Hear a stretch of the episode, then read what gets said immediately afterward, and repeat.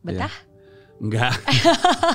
New York itu kota yang menyenangkan untuk berlibur, Hmm. tapi kota yang menyebalkan untuk bermukim. Mas Panji Instagram masih ada kah gitu kan? Hmm. Kok aku cari nggak ada.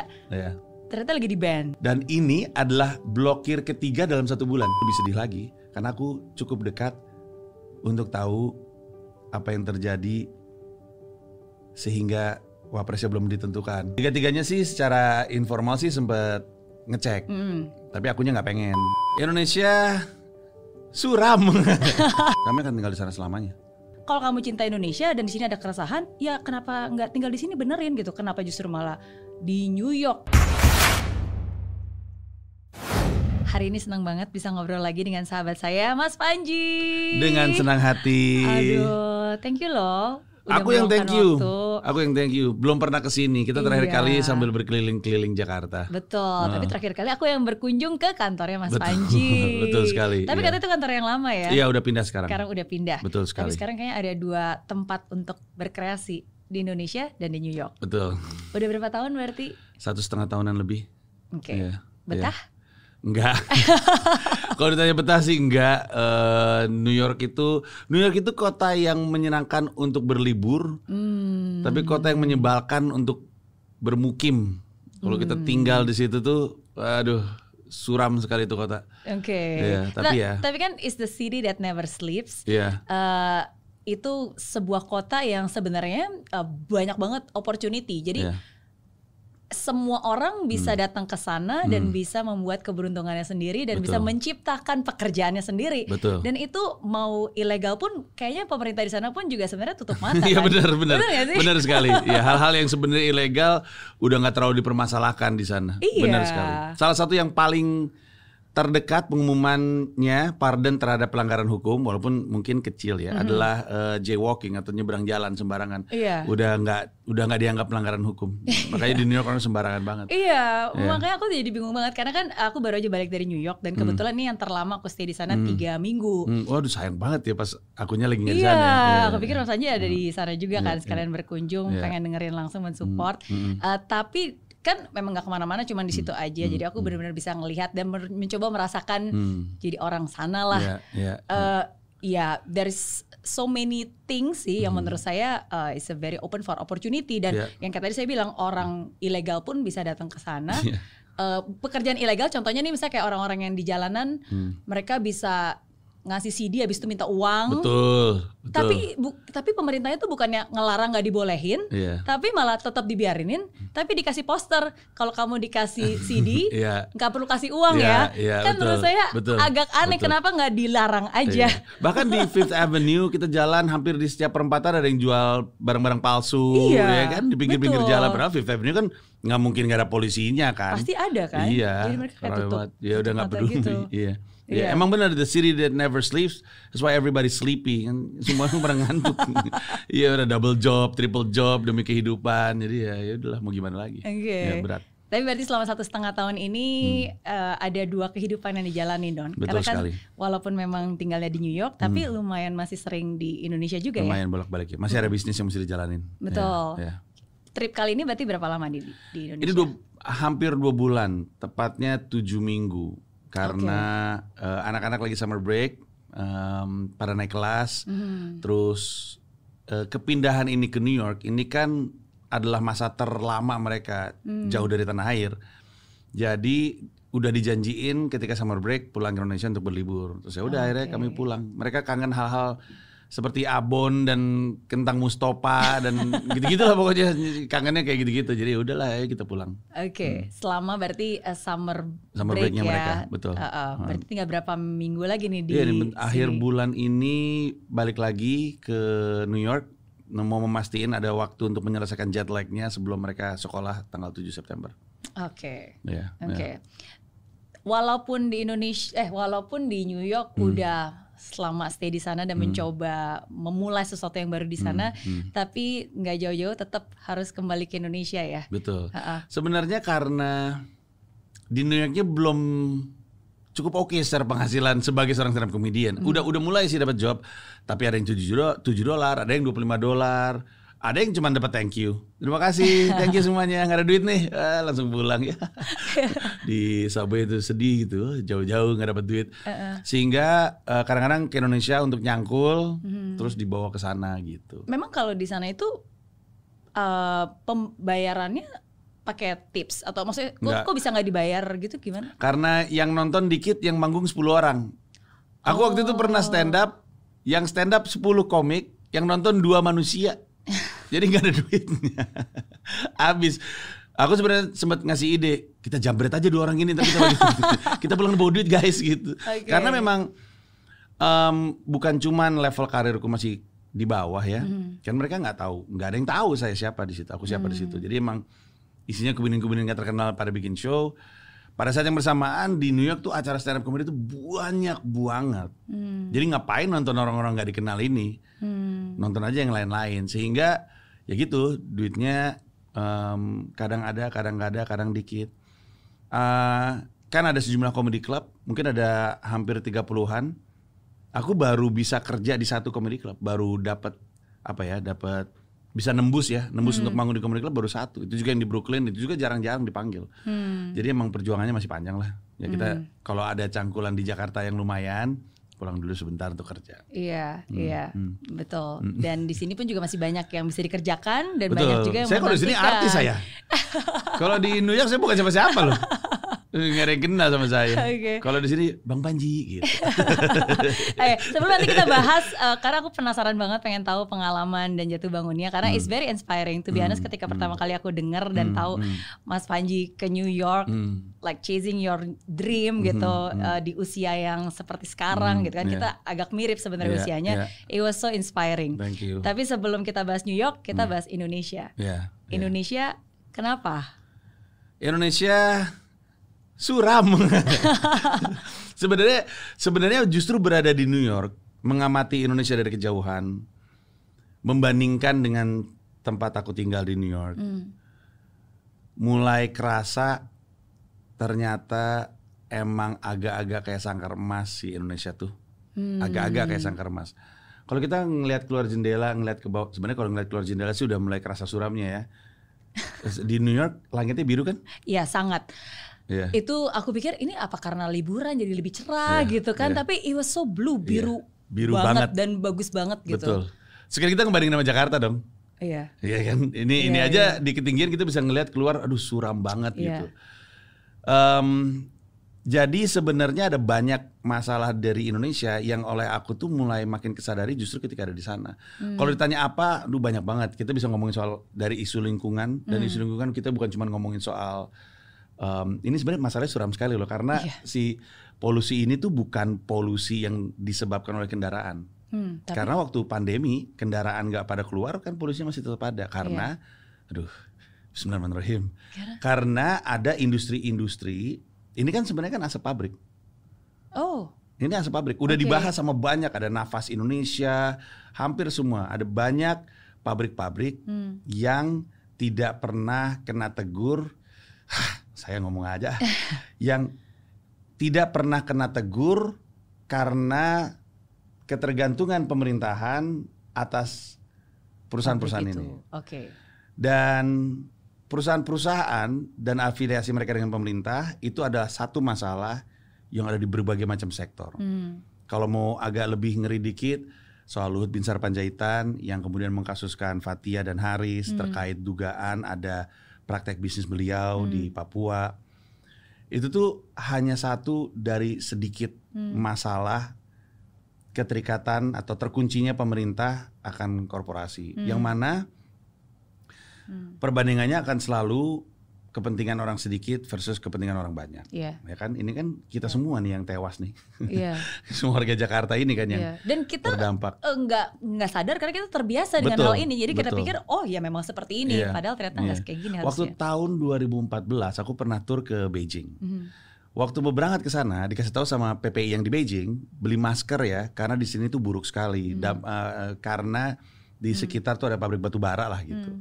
Pas sampai sana kami pakai masker terus udah gitu mengeluhkan parah banget ini kota ya. Hmm. Hari ini kota Jakarta tuh udah seperti itu. Hmm. Jadi artinya kalau misalnya kita diam saja dan nggak melakukan sesuatu, gesernya tuh akan ke arah-arah yang merugikan publik. Tapi ntar ada hal-hal lain kayak misalnya ada polisi Hmm. yang membunuh polisi, terus janjian sama polisi supaya nggak ketahuan itu polisi. Ngikutin juga ya. Padahal itu kan sebenarnya waktu itu Betul. udah di New York. Kebetulan aku aku tuh punya podcast judulnya Hiduplah Indonesia Maya kan. Hmm. Itu tuh setiap dua hari sekali tuh ngomentarin apa yang sedang ramai di Indonesia. Oke. Jadi update-nya ada terus. Terus ada polisi yang harusnya nangkapin narkoba malah sempat ke pabrik narkoba untuk janjian soal jualan narkoba. Mhm. Iya.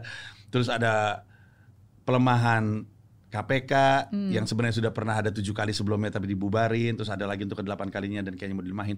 Terus aja ini tuh ada banyak masalah-masalah, tapi yang paling menyebalkan buat aku adalah bahwa rakyat Indonesianya merasa seakan-akan tidak ada kontribusi kita akan permasalahan itu. Itu sebenarnya keresahan utama. Hmm. Yang terjadi di ranah politik itu kan cerminan kita. Hmm. Kan itu kan demokrasi kan. Hmm. De- demokrasi itu kan the people will get the leader they deserve. Ya.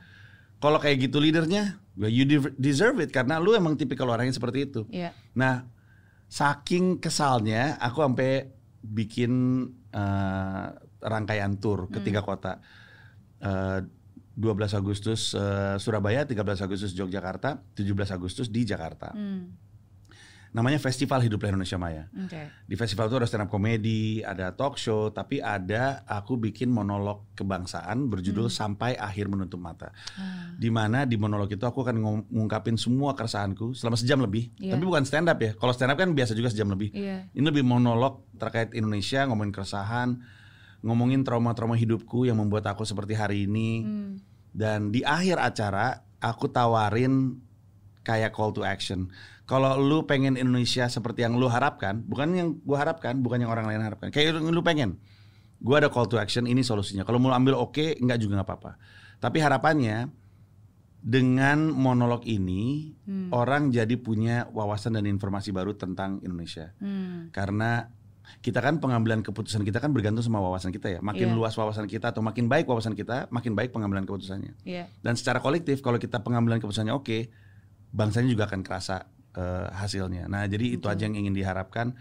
Terus kok- mau datang nggak tanggal 17? Tanggal 17 jam berapa? Di mana? Acaranya jam 7 malam di Ciputra Artpreneur. Oke. Kalau mau Yes. nanti saya hitung anda-anda ya. kalau mau aku siapin undangannya. Oke. Nah, karena Thank kalau untuk you. lain ada beli tiketnya. Mereka beli Thank tiket you. di aplikasi Tip-Tip. Thank Eh, you. beli appnya di situ tapi untuk yang lain kalau mau undangan nanti aku siapin. Thank you. Thank you so much. Aku Untuk jadi Ibu Mary. Hmm. penasaran pengen tahu apa itu call to actionnya. Ada di Nanti situ. ada di situ ada di ya, situ. ada di situ Ada ya. di situ. Oke. Tapi rangkaiannya adalah aku mau cerita kenapa si Panji ini sebagai orang itu kayak gini tuh kenapa? Iya, iya. Ada tiga trauma dalam hidupku yang membuat aku jadi kayak gini sebagai manusia. Karena orang kadang suka mikir si Panji ini kenapa kayak gini sih gitu. Iya. Ada banyak hal yang Panji ungkapkan yang mungkin terkesan kontroversial. Itu kenapa kayak gitu? Nah, Iya. itu tuh dasarnya tiga trauma hidupku. Nanti dari situ aku akan ngarahin ke aku mapping ada masalah apa aja di Indonesia Hmm. dan akar masalahnya ada di mana, lalu apa Hmm. yang kita bisa lakuin untuk memperbaiki itu.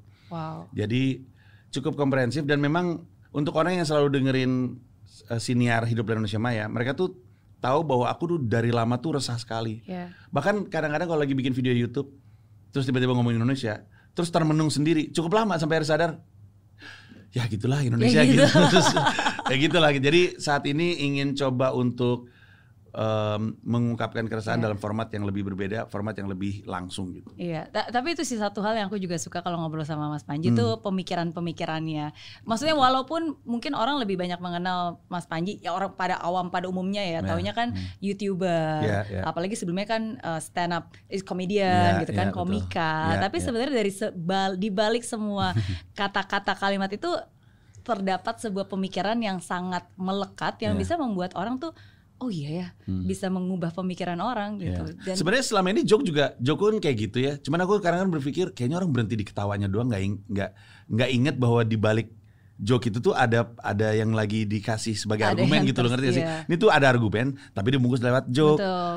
Cuman kayaknya orang nggak ngunyah argumennya, berhenti di joke-nya gitu. Ibarat pemain Hmm. karet setelah hilang manisnya dia buang gitu. Tapi Iya, aku tuh iya. pengennya orang ingat ada argumen-argumennya. Jadi aku pikir "Ya udahlah kita monolog aja sekalian gitu. sekalian ya bisa la- biar langsung, Hmm. Biar langsung bisa betul. to the point. Betul, betul sekali. Iya. Tapi menariknya adalah em, walaupun ya kayak tadi ketika Mas Panji satu setengah tahun melihat Indonesia dari kejauhan, Hmm, hmm. justru malah makin resah. Ya, betul. Betul sekali. Oke. Lucunya ya, ini aneh banget memang. Sejak pindah ke New York, Hah? ada banyak banget eh, orang atau PNS deh kita sebutnya PNS Aha. yang ketemu sama aku curhatin pemerintah. Hmm.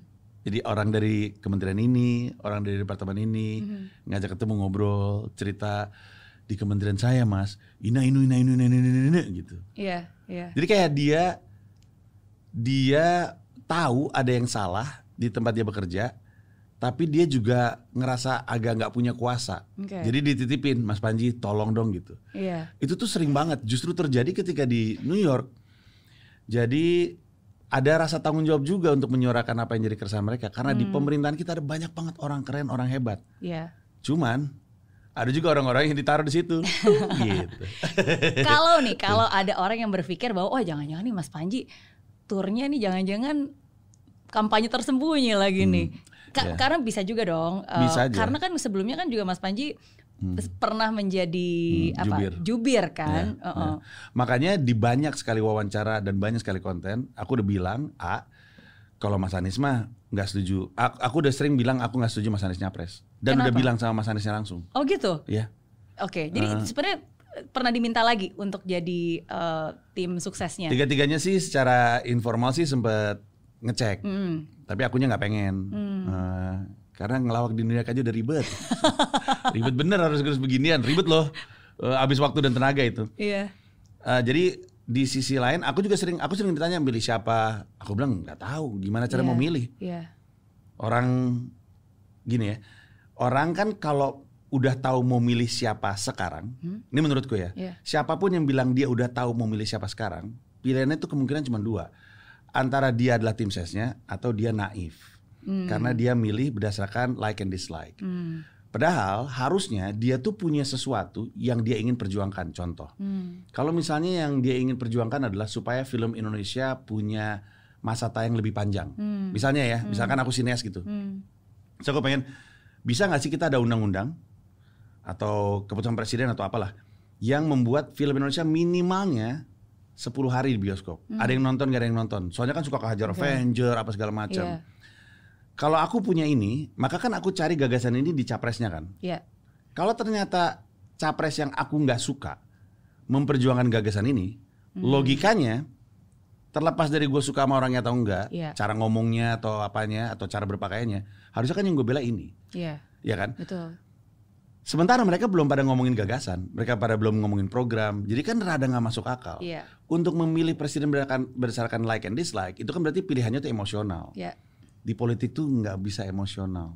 Orang-orang yang masih emosional dalam berpolitik itu disebutnya puber politik. Puber Iya. politik. Dia bisa aja udah tua tapi baru invested in Oke, politics. belum dewasa ya, masih Belum masa dewasa. puber. Betul, betul. Oke. Biasanya ada banyak tuh misalnya ibu-ibu yang baru aktif dalam politik karena dia wah aku suka sama yang satu ini aku Oke. banget gitu. Jadi Iya, dia iya. invested tapi karena masih emosional kelihatan marah-marah, ngamuk-ngamuk. Itu kan Iya, gak enak ya. Kita ingatlah pilpres kemarin seperti apa. Nah, pada saat yang bersamaan arahan pembangunannya juga nggak kelihatan eh, karena gagasan dibahas. Terus Hmm. wapresnya juga belum kelihatan. Agak aneh sih sebenarnya kalau kita bilang kita milih ini tanpa tahu wapresnya siapa. Agak aneh sebenarnya. Hmm. Kalau misalkan siapa ya? Misalkan ada satu capres gitu ya, nggak usah disebut ya, biar Iya. nggak ini. Ada satu capres, terus cawapresnya adalah Haji Bolot kan kita juga ngapain gue pilih gitu Haji Bolot. Ribet nanti meeting kabinet susah bener. Hah? Apa? Nasi goreng. kabinet juga kenapa sih kita pilih dia gitu kan? Jadi terlalu terburu-buru untuk sekarang menentukan siapa pilihannya Iya, iya. sehingga aku selalu bilang nggak ditanya si Panji dukung siapa nggak tahu dukung siapa gimana caranya Iya. kita mau tahu orang pada belum belum ada apa-apa habis itu lebih sedih lagi karena aku cukup dekat untuk tahu apa yang terjadi sehingga wapresnya belum ditentukan Hmm. kebetulan kan aku punya teman di tiga kubu jadi Iya. aku tahu apa yang terjadi itu bi- lebih bikin sedih lagi sebenarnya tapi itu isu isu lain lagi lah tapi Iya, iya. tapi eh, memang nggak ada cara untuk memastikan benar atau nggak Panji lagi kampanye. Ini mah masalah kepercayaan aja. Panji sih yang pasti udah bilang nggak tahu mau milih siapa, nggak setuju Anies nyapres. Iya.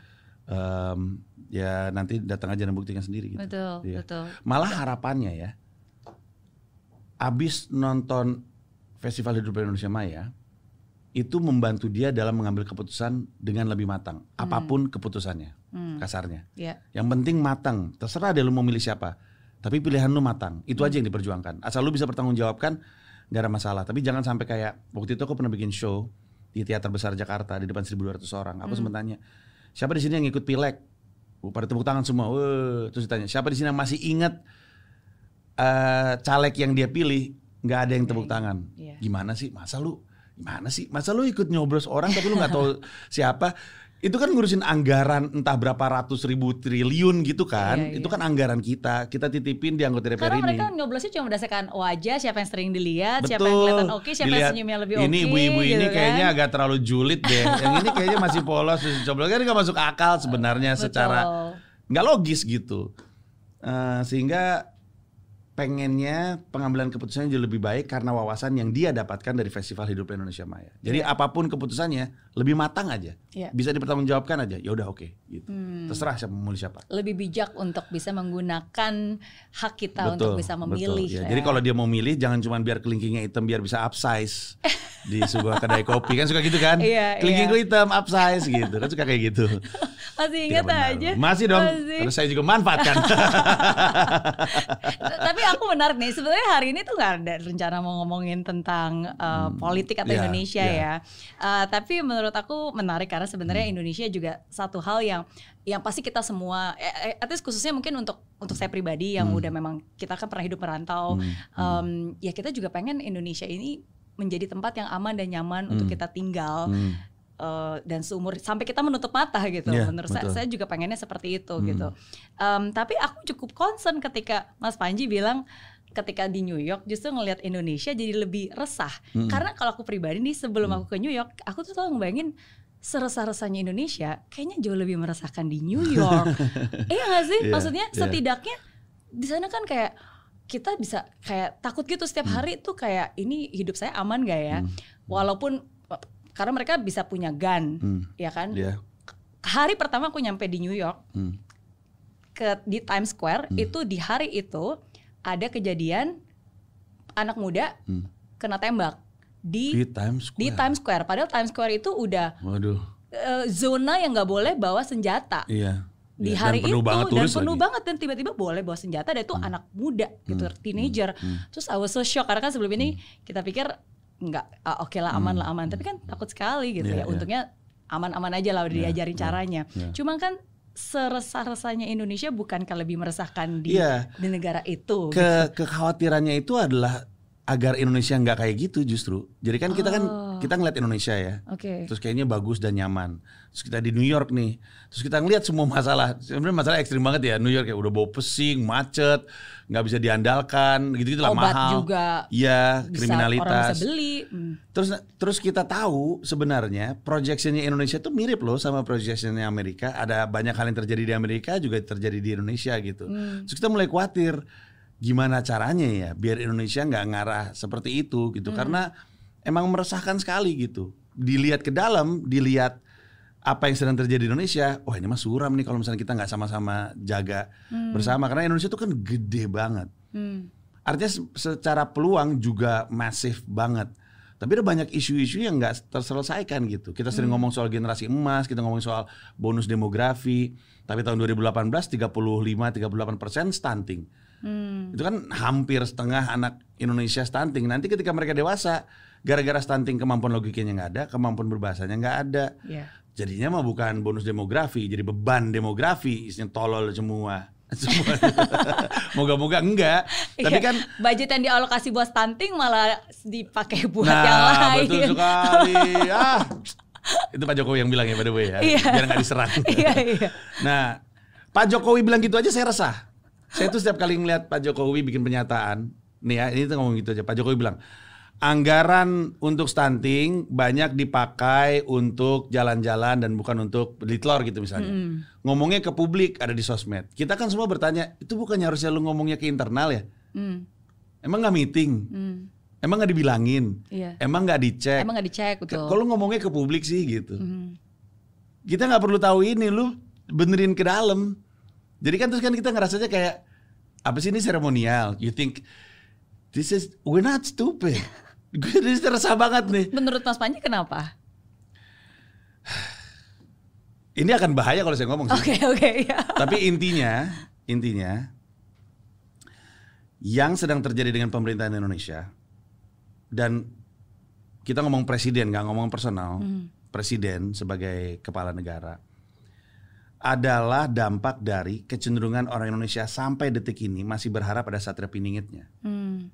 Indonesia kan punya hero syndrome gitu kayak, bukan hero syndrome sih, jadi kayak ada kecenderungan akan ada pahlawan yang menyelamatkan kita, satria piningit gitu. Itu tuh itu tuh sesat pikir. Berpikir bahwa akan ada satu orang yang nyelamatin Indonesia tuh sesat pikir. Nggak ada, nggak ada satria piningit. Kita adalah satria piningit yang kita tunggu-tunggu. Hmm. Kita nunggu itu dari orang lain, padahal kita orangnya. Hmm. Nah ini yang sebenarnya nggak disadari sama banyak orang. Orang Indonesia tuh sering banget menitipkan harapan, meminta orang lain untuk berjuang, me- meng- mengharapkan orang ini yang akan menyelamatkan keadaan. Itu tuh itu nggak benar. Iya. Itu nggak benar mungkin dan mudah kita merasa dimanfaatkan. kita siapa, suara saya bisa apa? Saya saya yang cuma ngomong pun juga nggak didengar. Jangan kan gitu orang yang besar aja melakukan sesuatu, orang yang baik-baik aja punya posisi, punya pemikiran, punya kuasa, terjun ke dunia itu dan berusaha mengubah, nggak bisa, akhirnya menyerah gitu kan? Iya, jawabannya sih karena kita yang punya Indonesia.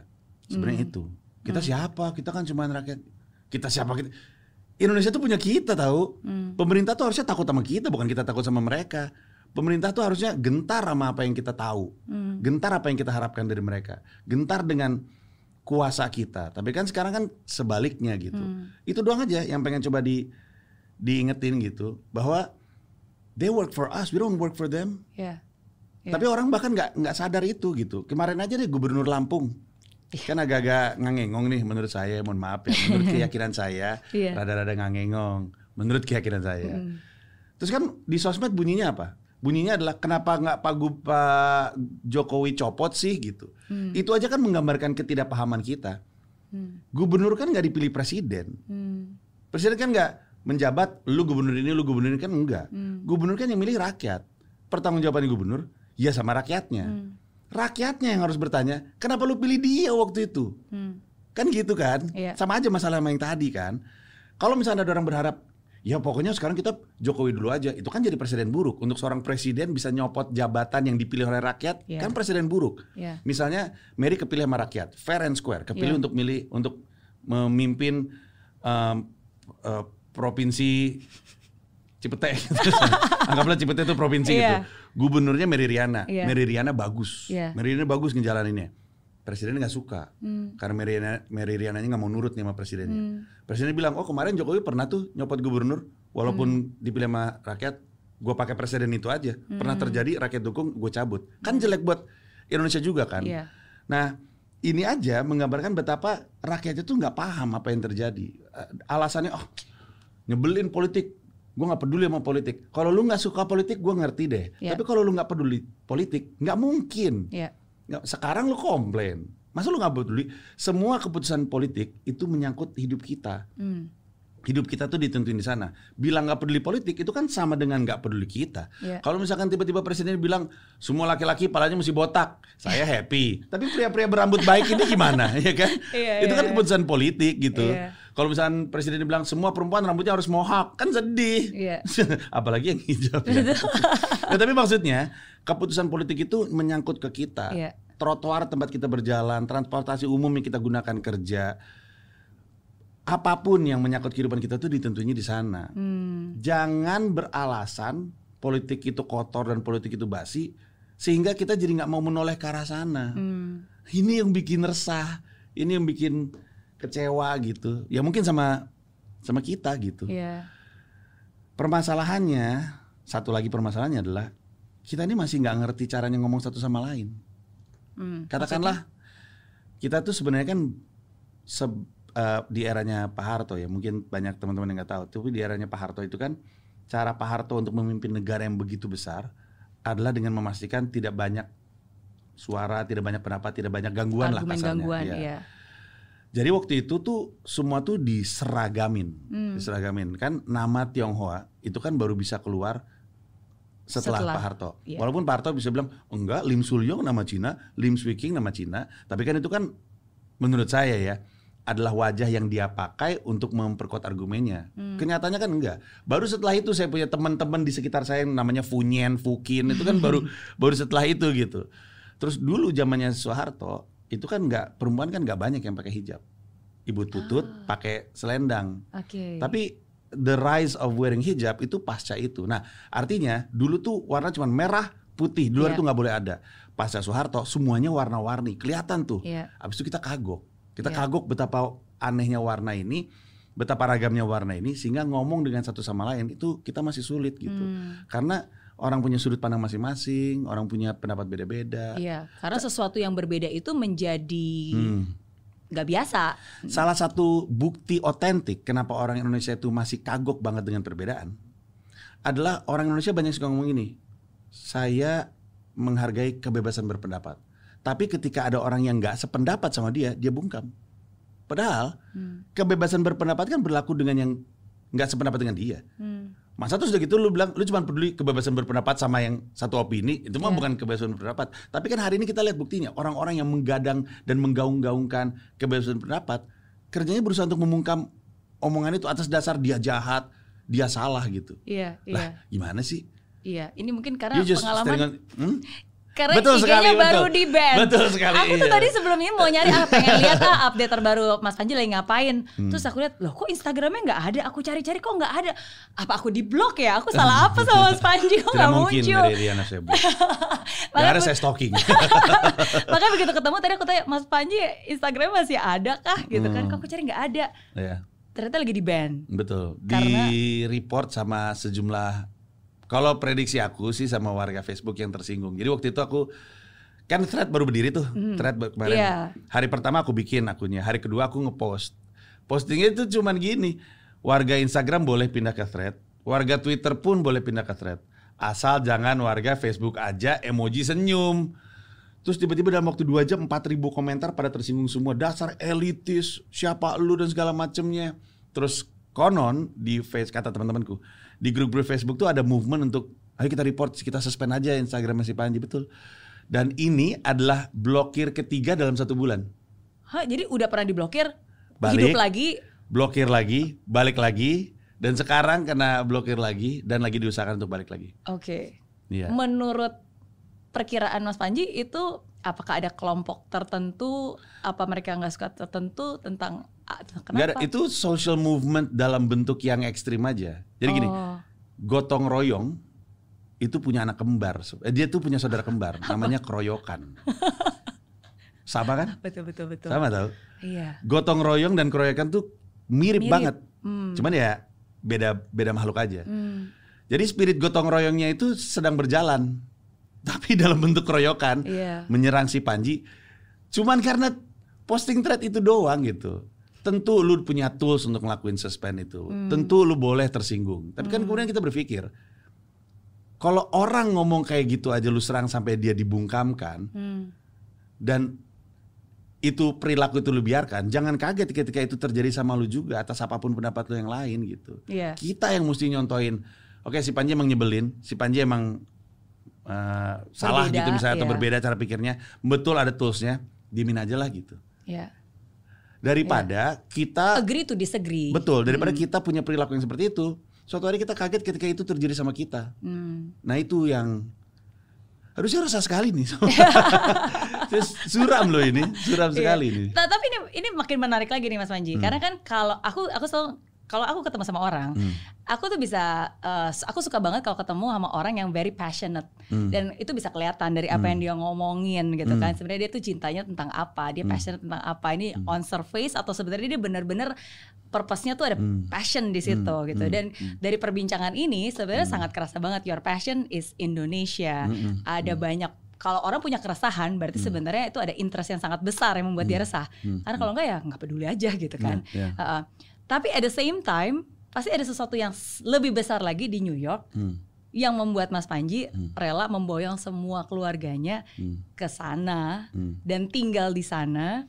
Dan sebenarnya initially when you go there kan you plan to stay long. Ya, masih kok. Kami akan tinggal di sana selamanya. Nah, oke, buat buat beberapa orang yang mungkin mendengar ini mungkin mereka nggak paham gitu. Kalau kamu cinta Indonesia dan di sini ada keresahan, ya kenapa nggak tinggal di sini benerin gitu? Kenapa justru malah di New York? Hmm. Bahkan mungkin ada beberapa orang yang berpikir, eh, I don't know, eh, nggak tahu, mungkin pikir, oh kalau gitu egois nih, kalau gitu lebih mengejar mimpi. I mean, I don't know. Sometimes kan orang bisa berpikir Ya, berbeda ya, kan. ya, ya, ya. Tapi mungkin since emang aku punya kesempatan, jadi hal apa yang ada di New York yang begitu besarnya yang Hmm. membuat secinta-cintanya Mas Panji di sini nih tetap membawa ke sana dan seluruh keluarga dan bahkan pengen tinggal di sana selamanya. Betul. Jadi eh, di luar dari call to action yang aku tawarkan di Festival Hidup Indonesia Maya di monolog sampai akhir menutup mata, itu sebenarnya aku udah beberapa kali bilang cara terbaik untuk kita berkontribusi untuk Indonesia adalah mencari tahu kita tuh dilahirkan untuk jadi apa, apa passion kita dan bergerak di situ setotal totalnya. Hmm. Karena prestasi kita adalah prestasi bangsa kita. Hmm. Aku pernah ngobrol sama George Saa, dia juara Olimpiade Matematika, juara dunia Hmm. Olimpiade Matematika, anak Papua. Aku tanya sama dia, waktu lu lagi ngerjain tugas, lu ngerasa gak sih bahwa lu tuh ada beban bahwa lu tuh perwakilan Indonesia? Nggak inget dia. Ya. Dia terlalu fokus menyelesaikan tugas yang ada di depan dia.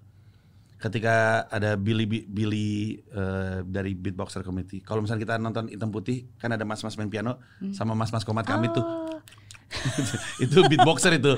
Dia ikutan kejuaraan dunia beatbox. Oke. Terus aku tanya juga, waktu lu lagi lomba, lu tuh inget gak sih bahwa lu tuh membawa Indonesia? Gak ingat, gue lagi terlalu asik beatboxing gitu. Hmm. Tapi kan ketika mereka juara dan mereka menang, yang bangga kan kita juga. Ya. Nah, jadi saat ini kalau semua orang ada yang nanya, gue nih bisa kontribusi apa untuk Indonesia? Gak usah ngawang-ngawang, kita mah berjuangnya bukan dengan angkat bambu runcing, gak angkat senjata. Lu tuh sebenarnya lahir untuk jadi apa sih? Passion lu tuh apa? Abis itu double down di situ. Ya. Karena ketika lu total di situ, masalah-masalah di sektor itu akan ketemu sama lu dan lu akan coba untuk selesaikan. Hmm. Dan prestasi lu akan jadi prestasi Indonesia. Hmm. Nah, aku udah dari lama bingung. Kok di Amerika ada Jokowi orang Filipin, Hmm. kok ada Ronnie Cheng orang Malaysia, Iya. kok ada Nigel Eng tuh Uncle Roger orang Malaysia, Yes. kok nggak ada orang Indonesia? Iya. Masa iya kita kalah? Sekarang kita nengok, aku nengok kanan kiri ngarap orang lain kan mau sampai kapan? Iya. Jadi aku cuma bisa berharap sama diriku sendiri. Hmm. Karena aku menolak untuk percaya bahwa nggak bisa ada orang Indonesia di situ. Hmm. Ya berangkatlah aku. Nabung dari 2017, 2022 berangkat. Oh, oke. Iya, untuk kemudian mencari tahu apakah benar orang Indonesia tuh nggak bisa bersaing di sini secara komedik. Dan akhirnya aku sadari sebenarnya bisa, cuman nggak ada yang entah kepikiran atau entah cukup nekat atau tolol Iya. untuk berangkat ke sana. Tapi harapannya ketika di sana, oh tentu tentu ada ambisi pribadi. Memang Panji pengen jadi stand up comedian betul.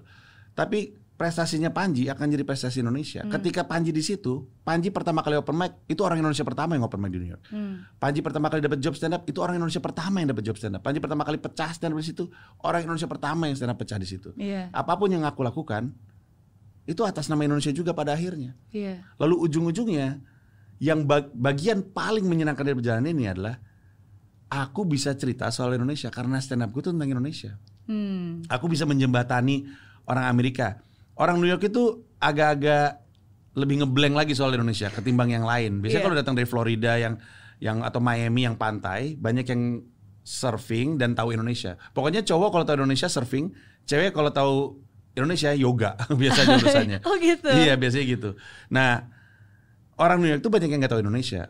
Aku bahkan pernah stand up di sebuah acara. Aku bilang, halo my name is Panji, I'm from Indonesia. Itu sekitar 250-300 penonton. Bunyinya, oh gitu kayak, oh, gini bentuknya orang Indonesia gitu. kayak ngeliat komodo gitu, Wih, lucu bener gitu. Saking nggak tahunya Indonesia. Itu aja menurut Oke. aku kese- ke- kesenanganku untuk bercerita soal Indonesia. Aku ya aku rasa dampaknya ke Indonesia juga gitu. Iya. Aku tuh senang orang habis stand up ada yang nanya, "Where did you say you're from?" "I'm from Indonesia." Which part of Philippines is that? Oh man, it's another country. ini bu ini bukan ini bukan sama dengan provinsi di Filipina gitu. Enggak, itu Betul. negara tersendiri. Padahal kita di sini ya, orang Indonesia bohong deh. Pasti orang Indonesia ngerasa dia yang terbesar di Asia Tenggara kan. Orang Indonesia kan ngerasa kita lebih baik dari Filipina, lebih baik dari Malaysia, lebih baik dari Singapura. Kenyataannya nggak ada yang tahu kita. Iya. Malah sering salah salah dikira kirain orang India. Ya, betul. Iya kan? Betul. Betul. Pada akhirnya kan, aku ke sana kan juga memperjuangkan sesuatu. Iya. Aku di sana kan memperjuangkan just to put us on the map di sana. Mereka Iya. nggak ada yang tahu. Mereka disuruh ini peta buta tunjuk Indonesia, nggak ada yang tahu gitu. Hmm. Setiap kali aku stand up, itulah kali pertama mereka ketemu orang Indonesia. Tidakkah itu baik juga untuk Indonesia? Kan gitu. Hmm. Ujung-ujungnya sebenarnya cita-citanya, aku kalau ditanya dan sering ditanya sama stand up comedian, sebenarnya target lu apa sih? Pribadi di New York, target gue tuh cuma pengen bisa hidup jadi stand up comedian di New York. Hmm. Itu aja susahnya setengah mati. Untuk bisa hidup dari stand up di New York, Iya. susah. New York kan kota termahal di dunia Iya. Pelawak adalah pekerjaan paling marginal. Jadi untuk pelawak bisa hidup di New York sebagai seorang pelawak itu kan pencapaian lah ya. Iya. Itu tuh targetku. I Ini, just wanna ini kita ngomongin hidup di New York yang begitu besar ya, bukan hidup di New York Manhattan yang sebagai Iya. turis ya. Betul, Karena kan betul. banyak orang Indonesia juga yang tinggalnya Jadi di Queens, luar iya, Manhattan dan betul. itu pun juga masih mahal Betul, sebenarnya. betul, masih Mhm. mahal. Nah, pengennya bisa membuktikan bahwa lu bisa berkarir jadi stand up comedian sebagai orang Indonesia di New York itu satu. Tapi cita-cita pamungkasnya adalah aku pengen aku udah umur 75, 78 tahun lagi nongkrong di taman Washington Square Park. Terus ada anak muda Indonesia datang nyamperin aku terus bilang, "Kakek Panji kan ya gitu." "Oh iya betul. Saya kayak kenal kamu." Ya aku stand up comedian juga. Oh iya aku ingat kamu bukannya bulan depan mau manggung di Madison Square Garden. Terus dia bilang iya kakek aku ke sini mau terima kasih karena kakek Panji kami semua jadi ke sini dan bulan depan aku akan manggung di situ. Itu Wow. cita-citanya. Itu adalah cita-cita pamungkasnya. Aku ke sana cuman pengen membuktikan bahwa kita bisa Hmm. dan jalan yang udah terbuka itu akan dimanfaatkan untuk siapa pun di belakangku untuk kemudian memberikan bukti kita bisa menang Hmm. menjadi stand up comedian, bisa berkarir besar. Dan itu cita-citanya. Dan kalau kita pikir-pikir ke belakang, Indonesia juga kan yang senang. Iya. Dan memang harus ada yang memulai, harus Betul. ada yang buka jalan kan. Ya, walaupun resikonya digigit ular, demam berdarah, tipes gitu-gitu. Jadi nggak apa-apa. Namanya juga tukang ngebuka jalan kan. Pasti beset-beset gitu ya. Iya, iya. gitu. Supaya kita bisa mengerti ya, karena kan sampai hari ini pun em, sebenarnya dari segi pendapatan yang didapat Hmm. sebagai seorang stand up comedy kayak tadi cuma dibayar 7 25 dolar 7 25 dolar sekali manggung. manggung Iya, 10 menit. 10 menit Hmm. gitu. Dan sampai kadang-kadang dapat 1 M sih. Makasih. Bisa dua. Makasih, makasih. makasih, makasih dapat 2 M, 2M, lumayan iya, gitu iya, ya. betul. Itu udah pasti nggak cukup untuk biaya hidup. Nggak, Berarti cukup. kan masih pakai dana darurat yang memang Iya. disiapkan. Ya, Masih- aku sebenarnya punya sumber revenue lain kayak AdSense dan dari YouTube, Hmm, hmm. dari aku sebagai podcaster eh, dan aku dari konten-konten stand upku yang dijual itu masih dapat duit. Malah sebenarnya Hmm. emang dari situ duitnya sehari-hari. Jadi aku juga bukan nekat, terukur kok. Eh, punya tabungan betul, Iya. punya tabungan yang udah disiapin. Punya other source of revenue Hmm. supaya ketika di sana walaupun stand up-nya nggak ngasilin duit, tapi karena dapur ngebul tetap bisa ngembangin stand up sampai dia menghasilkan duit. Oke. Berapa time horizonnya? Awalnya tiga tahun. Iya. Awalnya Sekarang- visa visa kerjaku aja periodenya sampai tahun 2025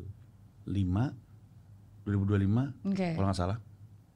Karena dapat visa for Visa O1, um, ya. ordinary spe- uh, Ya. uh, pe- people with extraordinary skill. Betul betul betul Iya. betul. Nah cuman dalam uh, aku sering cerita soal ini aku tuh sempat berantem sama istriku di Hmm. New York nih. Anak-anak lagi di sekolah kami berantem. Terus dia bilang gini, aku ini udah berkorban buat kamu. Anak-anak ini udah ninggalin temen-temennya untuk kamu. Masa kamu setengah-setengah? Masa kamu gagal? Hmm, Aku pikir bener juga sih. hmm, Mereka udah berjuang untuk mimpi bapaknya. Bapaknya nggak boleh setengah-setengah. hmm. Jadi kalau udah nyampe sini, all the way.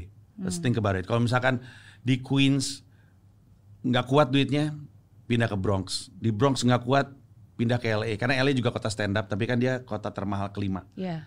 Jadi budgetnya tuh bisa lebih di stretch. Iya. Apa pun caranya, mau, mau mesti kerja di sana, kerja di sana. Apa pun caranya, Wow. find a way to survive. We have to.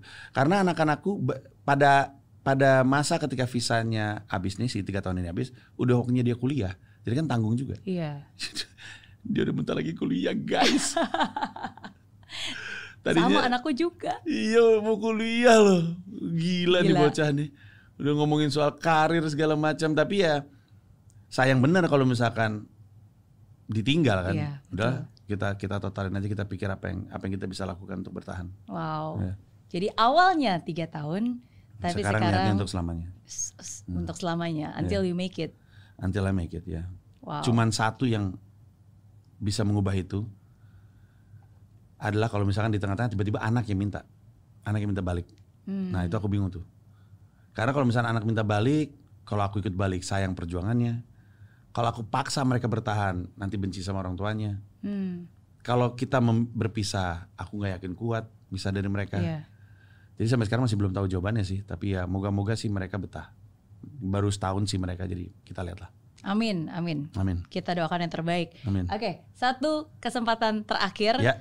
Eh, Sebenarnya biasa kalau di Friends of Mary Rena tuh setelah aku tanya-tanya, Hmm. narasumnya boleh nanya satu pertanyaan ke aku. Oke. Heeh. oke. Aku boleh nanya? Boleh. Ini emang emang kesempatan nanya? Iya. Oh, Jadi aku kasih ya boleh lah kalau gitu. Oke. Tapi pertanyaan boleh tentang apa pun. Boleh, boleh tentang apa pun. Aku jadi deg-degan loh ditanya kayak gini. Ya boleh tentang apa pun. Tahu nggak di New York yang sering aku temuin ya? Adalah orang yang sadar bahwa mimpinya itu ketabrak dengan realitanya. Iya. Kan orang semua ke mimpi karena punya cita eh orang ke New York karena punya mimpi dan cita-cita. Iya. Tapi di New York makin lama kita mondar-mandir kita makin lihat bahwa wah gila ini banyak banget orang-orang yang masih di sini walaupun mimpinya mati. Iya. Pertanyaan adalah apa yang paling sering salah dalam perencanaan orang terhadap karirnya? Kenapa sering banget terutama di New York ya? Mhm. Walaupun dia udah mungkin dari set ini kita mah lupakan aja yang ngeblank ya. Iya. Yang yang cuma Iya. nekat mah kita lupakan. Iya. Tapi ini orang-orang yang aku temui ini bukan orang-orang tolol gitu. Iya. Orang-orang terdidik. Apa yang salah dalam perencanaan karir seseorang sehingga ketika dia praktekkan ketemu sama realita itu tiba-tiba bisa berbeda sekali. Iya. Berbeda sekali itu terlalu berbeda untuk pivot gitu kasarnya ya. Apa tuh yang salah? Apa yang miss rata-rata dalam perencanaan karir orang Oke. biasanya? Dari pengalaman aku ya. Iya. Ekspektasi. Ekspektasi. Ini ini be- i- this is based on my reflections Iya. the past three years khususnya dari umur 40 sampai sekarang 3 tahun. Ekspektasi. Karena apa? Karena uh, menurut saya semua orang harus punya mimpi. Bagus. I- Saya termasuk orang yang believer harus punya mimpi, harus punya tujuan, harus tahu apa yang kita mau gitu kan. Hidup cuma sekali. Hmm. Tapi yang salah itu sering kali adalah the expectations. So we must have a flexible expectation. Itu yang aku selalu bilang kepada diri aku sendiri. Yang Karena fleksibel tuh expectationnya oh, dalam um, karena kalau misalnya ekspektasinya kita akan kejadiannya harus seperti apa dan seperti ini, bayangan saya tuh sama seperti kayu. Terus kalau misalnya begitu ada pressure and we are not flexible with the reality, itu akan mudah banget patah karena kan kita begitu keras gitu. So the expectations of how it turns out bukan hasil akhirnya ya. Eh, baru mau Expect- ditanya. Ya, Oke. bukan hasil akhirnya. Tetap if you want to be stand up ya itu yang itu nggak bakal bisa berubah gitu. Iya. Dan menurut saya itu adalah nggak nggak semua orang ditaruh mimpi yang segitu besarnya sehingga eh, itu orang tahu dan benar-benar pu- punya purpose Iya, itu. iya, iya. Tapi you have to have a flexible expectation in reaching there. Hmm. Karena kalau enggak, we will just hurt ourselves. Kita akan break in between gitu. Sense, Uh, uh, jadi yeah. itu yang aku selalu usaha itu yang selalu aku ingatkan kepada diri aku sendiri sih. Hmm. Uh, ada tujuan besar yang pengen aku raih, tapi I have to be flexible with my own expectation in milestones-nya Iya, iya. gitu. Iya benar. Iya benar. Agak mirip kayak tips yang aku dapat dari seorang director fotografi terkait directing. Dia Hmm. bilang ketika lu jadi sutradara, sering kali hal-hal tuh tidak berjalan sesuai dengan rencana lu. Lokasinya Iya. tiba-tiba bermasalah, talentnya nggak nongol, artnya jelek gitu-gitu. Hmm. Sebenarnya yang lu bela adalah ceritanya, Iya. jangan detail gambarnya. Ya, Jadi lu harus tahu dulu. Misalnya, gue tuh pengen setnya kayak gini sebenarnya. Ceritanya aja dulu. Ceritanya tentang apa? Hmm. Itu yang lu bela. Karena untuk urusan teknikalnya, ya kita mesti mesti bisa pivot, mesti mesti adjust gitu, mesti fleksibel. betul. Pikir bener juga ya. Yang penting kan ceritanya gitu. Dalam hal ini yang kita bela adalah goalsnya, tapi ways to get there-nya sebisa mungkin fleksibel karena kita nggak tahu nih diserang sama apa. Apalagi karena kayak pandemi kemarin semakin menghajar ya. Eh, betul. Iya, iya. Karena kalau kita benar-benar believer, apa pun juga agama kita kan kita percaya Tuhan itu pasti tahu yang terbaik dengan kita. Iya. Dan kalau kita benar-benar meminta Dia untuk menggait kita, berarti kita harus mengelau Dia Nice. untuk untuk bisa bekerja. Karena Nice. kalau semua sesuai dengan rencana kita, gimana kita bisa mengelau Dia kalau setiap kali kita make Nice. decision langsung nggak mikir gitu, Iya, saya decide, decide, decide. Iya. Ini, ini, ini harus terjadi. Iya, iya, Nggak ada, nggak ada tempat untuk Iya. dia bisa bekerja dan melakukan apa yang sebenarnya baik untuk kita. Gitu. So uh, itu yang aku uh, sekarang menjadi salah satu prinsip yang aku pegang terus. Um, ya tetap punya tujuan tapi I, Harus. I just follow whatever happens itu pasti the best arrangement yang dia buat sih Nice. gitu Makasih banyak. thank you sekali lagi buat Mas Panji Dan senang Um, ini terakhir aku cuma mau komen aja nggak nanya Iya. jadi uh, kemarin pas lagi aku ke New York Hmm. aku kan tinggal di uh, Beacon Hotel Hmm. Oh iya oke. sebelahnya adalah Beacon Theater Weekend theater ya. Oke, terus uh, beberapa hari terakhir Mahal itu ad- beberapa terakhir um, itu sebenarnya ada show. Hmm. Ali Wong lagi show di situ. Wow. Sold out, sold out. Aku setiap kali pulang ini siapa sih? Oh ternyata ini Ali Wong yang aku sering lihat di, ya, di Netflix, Di itu Netflix, kan. ya. Sold out, sold out, sold out, ya. Dan uh, aku berdoa, aku visualisasi dan aku bilang suatu saat nanti aku akan datang ke sini lagi, bukan nginep di Hotel Beacon, tapi aku bakal datang ke Beacon Theater, and then Panji sold out. Shake my hands, Mary Riana. day. It's a deal. I will definitely see you there. Thank you. Thank you so much. Sukses buat semuanya. Sama-sama. Amin. Amin. Thank Amin. you.